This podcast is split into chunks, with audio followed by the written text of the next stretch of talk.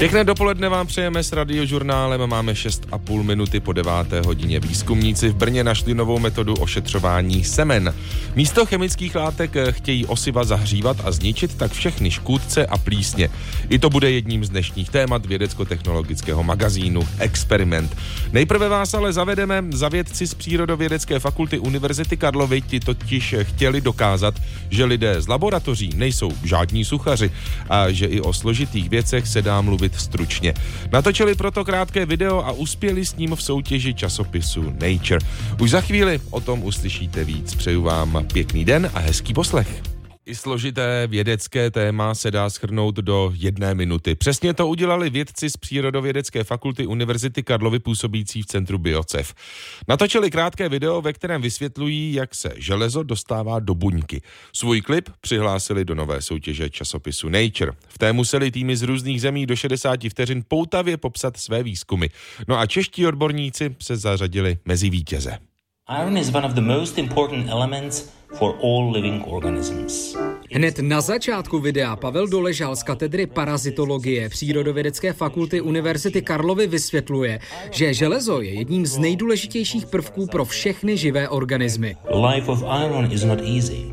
Dozvídáme se, že život železa není snadný a vidíme muže v brnění. Samozřejmě, že železném. Nechtěli jsme jít do detailu, tak jsme si řekli, že vlastně to funkci toho železa v eukaryotické buňce spodobníme vlastně na životě rytíře, který se snaží dostat do naší laboratoře. A to železo vlastně bylo to jeho brnění, a on vlastně tím, jak se snaží dostat do buňky, v tom konkrétním případě, jak se snaží dostat do biocevu, do naší laboratoře, tak se vlastně mapuje ta cesta toho železa do těch buněčných organel. V nové soutěži s názvem Science in Shorts bylo 100 týmů z různých univerzit, včetně prestižního Harvardu nebo MIT ve Spojených státech amerických. Podmínky, které stanovuje Springer Nature jako vydavatelství, jsou takové, že aby člověk se mohl zúčastnit té soutěže, tak musí v tom předchozím roce publikovat nějakou práci v nějakém eh, časopise z toho Nature Portfolia. Cílem té soutěže bylo, jak už ten název říká, zprostředkovat nějakou zábavnější formou v minutovém videu obsah toho článku.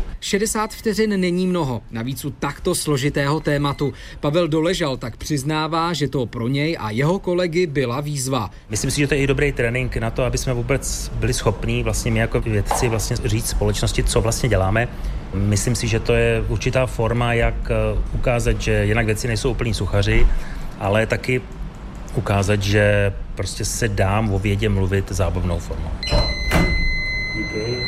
No a dneska Katka tady právě přidá ke kultuře naši studovaný buněk a radioaktivní izotop železa, který nám umožní sledovat vlastně cestu toho železa napříč buňkou. Já jsem už koukala na ty buňky a jsou dneska hezky narostlí, takže bude inkubace třeba jenom dvouhodinová. Kateřina Ženíčková je doktorantkou a tady v Biocevu takto běžně buňky zkoumá. U zmíněného videa, které se v soutěži časopisu Nature dostalo mezi 10 nejlepších, ale měla úplně jinou roli. Ve videu jsem měla funkci jako kameraman.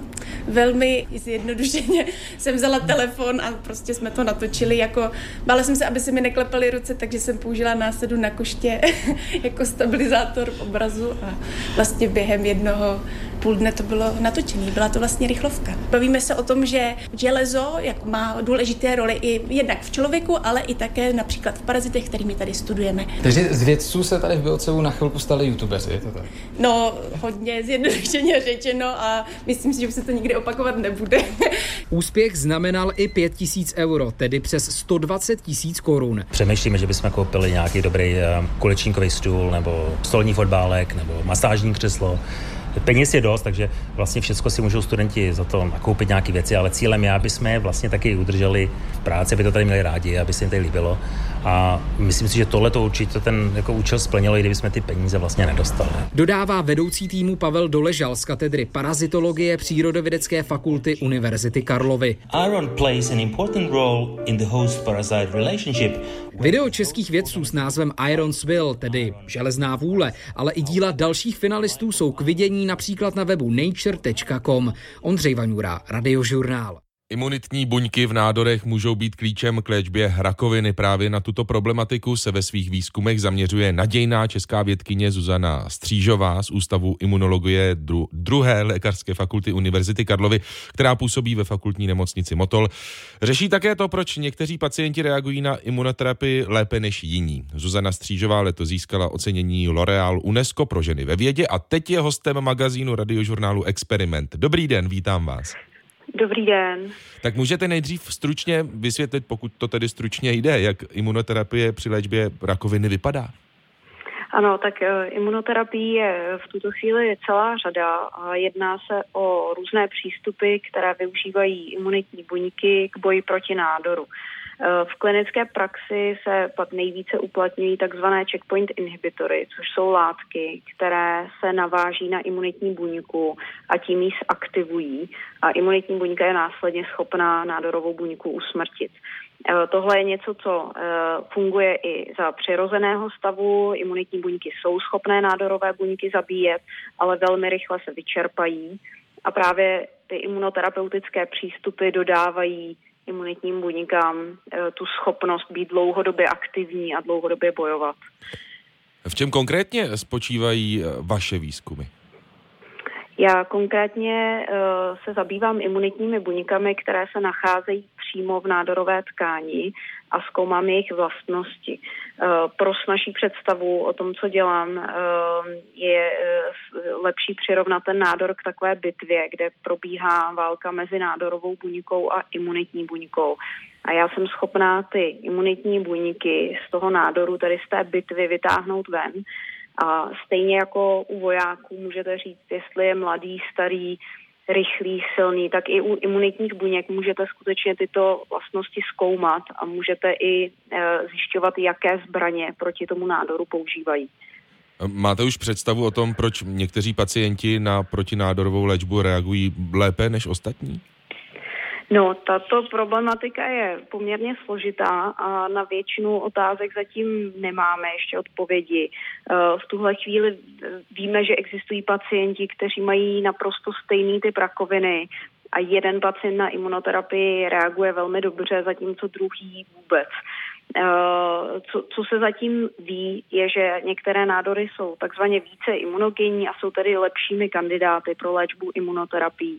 To je například melanom. A obecně dobrým předpokladem pro odpověď k této léčbě je eh, vysoké zastoupení imunitních buněk v tom daném nádoru. Vědci po celém světě, včetně Česka, tedy pracují na nových lécích proti rakovině, založených právě na imunoterapii. Jaká je vaše vize? Opravdu jednou bude takový funkční lék? No, já, já tomu skutečně věřím, že imunoterapie se stane nedílnou součástí léčby většiny nádorových onemocnění. A už teď vidíme, že eh, se do běžné klinické praxe několik preparátů dostalo a výzkum ostatních moderních léků jde raketově vpřed, takže skutečně věřím, že imunoterapie bude nedílnou součástí onkologické léčby. A ještě eh, poslední otázka, jakou roli vlastně imunita má při prevenci závažných onemocnění a jak ji můžeme jednoduše posilovat? Na to odpovím asi jednoduše. Imunitní systém hraje roli v každém onemocnění člověka. A pokud jde o onemocnění nádorová, tak to samozřejmě víme, že vznikají díky selhání imunitních mechanismů.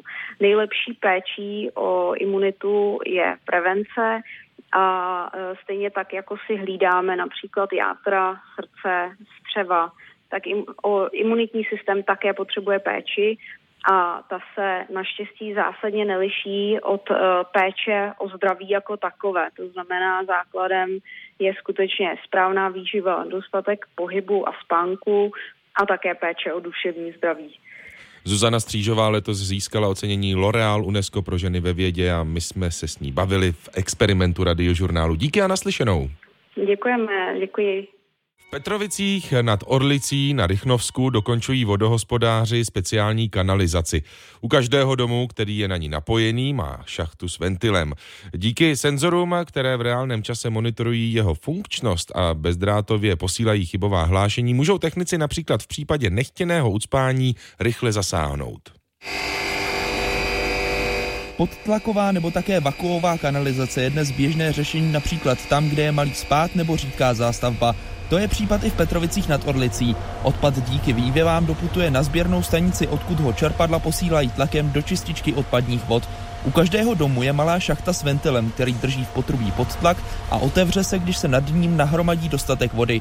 Přímo na těle ventilu v každé šachtě je senzor, který monitoruje správnost otevírání ventilu. Jsou to vlastně dva magnety proti sobě, které se oddálej nebo přiblížejí a tím, že jsou dlouho nebo, nebo krátce, tak vlastně to zaznamená vlastně chybu toho ventilu. Ukazuje strojník vodohospodářského zařízení společnosti Aquaservice Miroslav Petřík.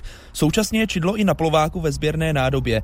Teď vůbec poprvé v Česku posílají jednotlivé soustavy hlášení vzduchem. Je to vlastně dálková krabička na rozhlasové frekvenci. V tom jsou docela silný silné baterie jako monočlánky, mají životnost, jim říkají 5 až 10 let a vlastně z tohohle se to dálkově přenáší e, na, do hnízda, který nám to následně potom Eh, přenese na dispečing. Na dispečing se technologie teprve připojí. Už teď ve zkušebním provozu ale chodí zprávy na mobil jednoho z techniků. Vyzkoušíme proto, jak čidla a přenos informací fungují.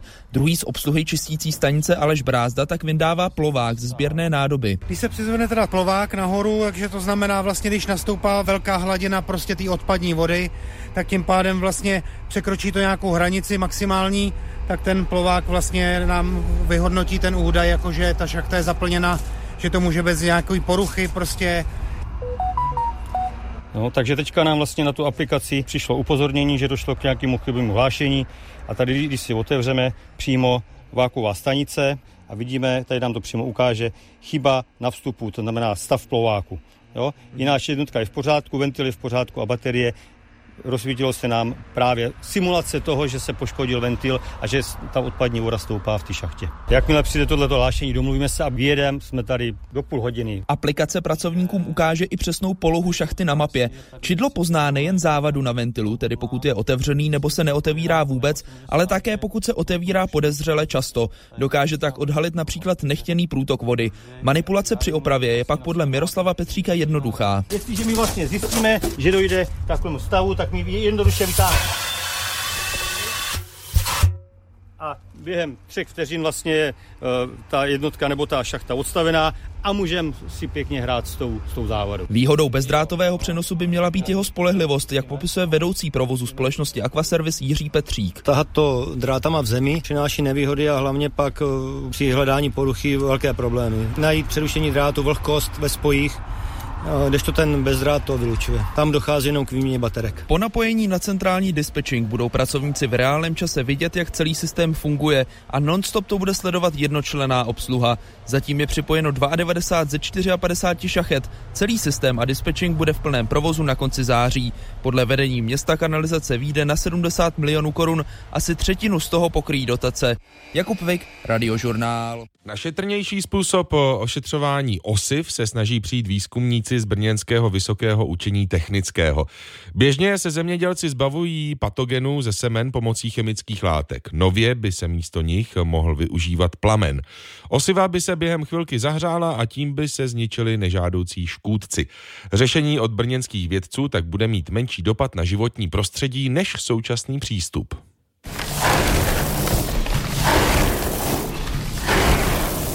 Takže to budou jednak semena hrachu a pak tady v tom dalším pytli. Semena, semena tele. Ono i na ten první pohled je vidět, že ten hrách je o dost větší než ano. právě ten jetel. Právě proto jsme zvolili několik eh, druhů semen, protože jsou různé velikosti, mají různé vlastnosti.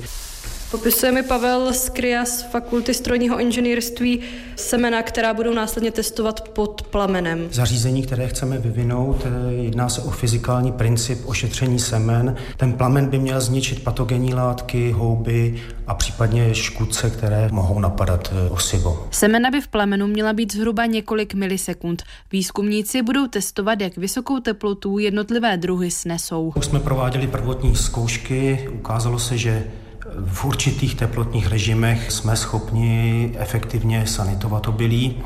Nicméně jsou to prvotní zkoušky a musíme to uvěřit na funkční vzorku. Musíme najít správnou teplotu a musíme najít správnou dobu zdržení semene v plameni. Oproti současnému přístupu, kdy se osiva ošetřují chemickými látkami, bude metoda z vysokého učení technického šetrnější k životnímu prostředí, jak vysvětluje Skria. Pro ošetření osiva se běžně používá moření chemickými látkami. Chemické ošetření je jednoduché, ale zůstává nadále na semenu, dostává se nám do půdy a do životního prostředí. Naše metoda nepoužívá žádné další látky, takže nedochází k tomu, že je kontaminovaná půda a tato metoda je ekologická. Cílem projektu je vytvořit prototyp stroje, který by měl zvládnout ošetřit desítky tun osiva za hodinu. Semeno prolítne nějakým způsobem tím daným plamenem. Následně musíme vychladit, zase musíme dát do nějakého obalu. V dnešní době se používají big bagy a v zápětí v několika, řádově v několika dnech půjde obilí na, na pole. Musí to být rychlejší proces než, než sanitace pomocí chemických látek. Doplňuje Skria.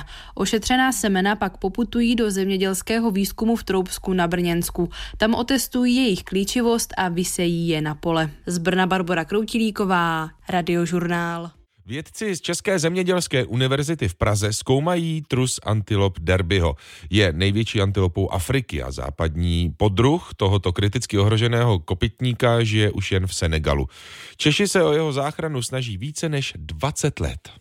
To jsou vzorky, které jsme nazbírali v Národním parku Niokolo Koba od poslední vlastně volně žijící populace antilop derbyho, která se zdržuje v centrální části tohoto parku. Říkáme vedoucí projektu na záchranu antilop derbyho Karolína Brandlová z Fakulty tropického zemědělství, zatímco v ruce drží nosič se dvěma zkumavkami s trusem. Sbíráme je proto, aby jsme se dozvěděli něco víc o tom, jak funguje, v jakém stavu je populace antilop derbyho ve svém posledním působišti. My o nich víme velice málo, antilopy je tam velice těžké spatřit měřit. Máme nějaké záznamy z fotopastí. Vypadá to, že počty těch antilop přibývají, ale pořád vlastně nevíme, vzhledem k tomu, jak dlouho vlastně tam těch zvířat bylo hodně málo, jestli třeba nejsou vzájemně hodně příbuzné, nebo jestli nemají nějaký problém, který vlastně by nám pomohla odhalit právě ta jejich genetická variabilita. Tak já držím v ruce ten vzorek, vytáhla jsem ho z toho nosiče a je to vlastně tvrdý bobek v kapalině. Je to bobek, který je konzervován v absolutním etanolu. My ho máme v mrazáku v minus 20, což jsou nejlepší podmínky na vlastně uchování a zachování DNA. Říká mi Petr Matějů, technik laboratoře molekulární ekologie. My tady stojíme u toho mrazáku, můžeme se do něj podívat. Vidím tady nápis Taurotragus derbianus. To je vědecký název antilopy derbyho. A tam jsou teda další vzorky, to je vlastně taky trus? Ne všechno, protože v posledních letech, kdy bylo velice obtížné do Senegalu jezdit, tak jsme se snažili víc rozvinout spolupráci na místě s těmi experty, kteří tam mohou být trvale přítomni. A z toho důvodu jsme vlastně část naší práce přesunuli přímo do místní laboratoře molekulární ekologie v Dakaru. Před měsícem se o tamtud vrátil i Petr Matějů. Sebou přivezl také DNA antilopího trusu, kterou vyizoloval přímo v dakarské laboratoři.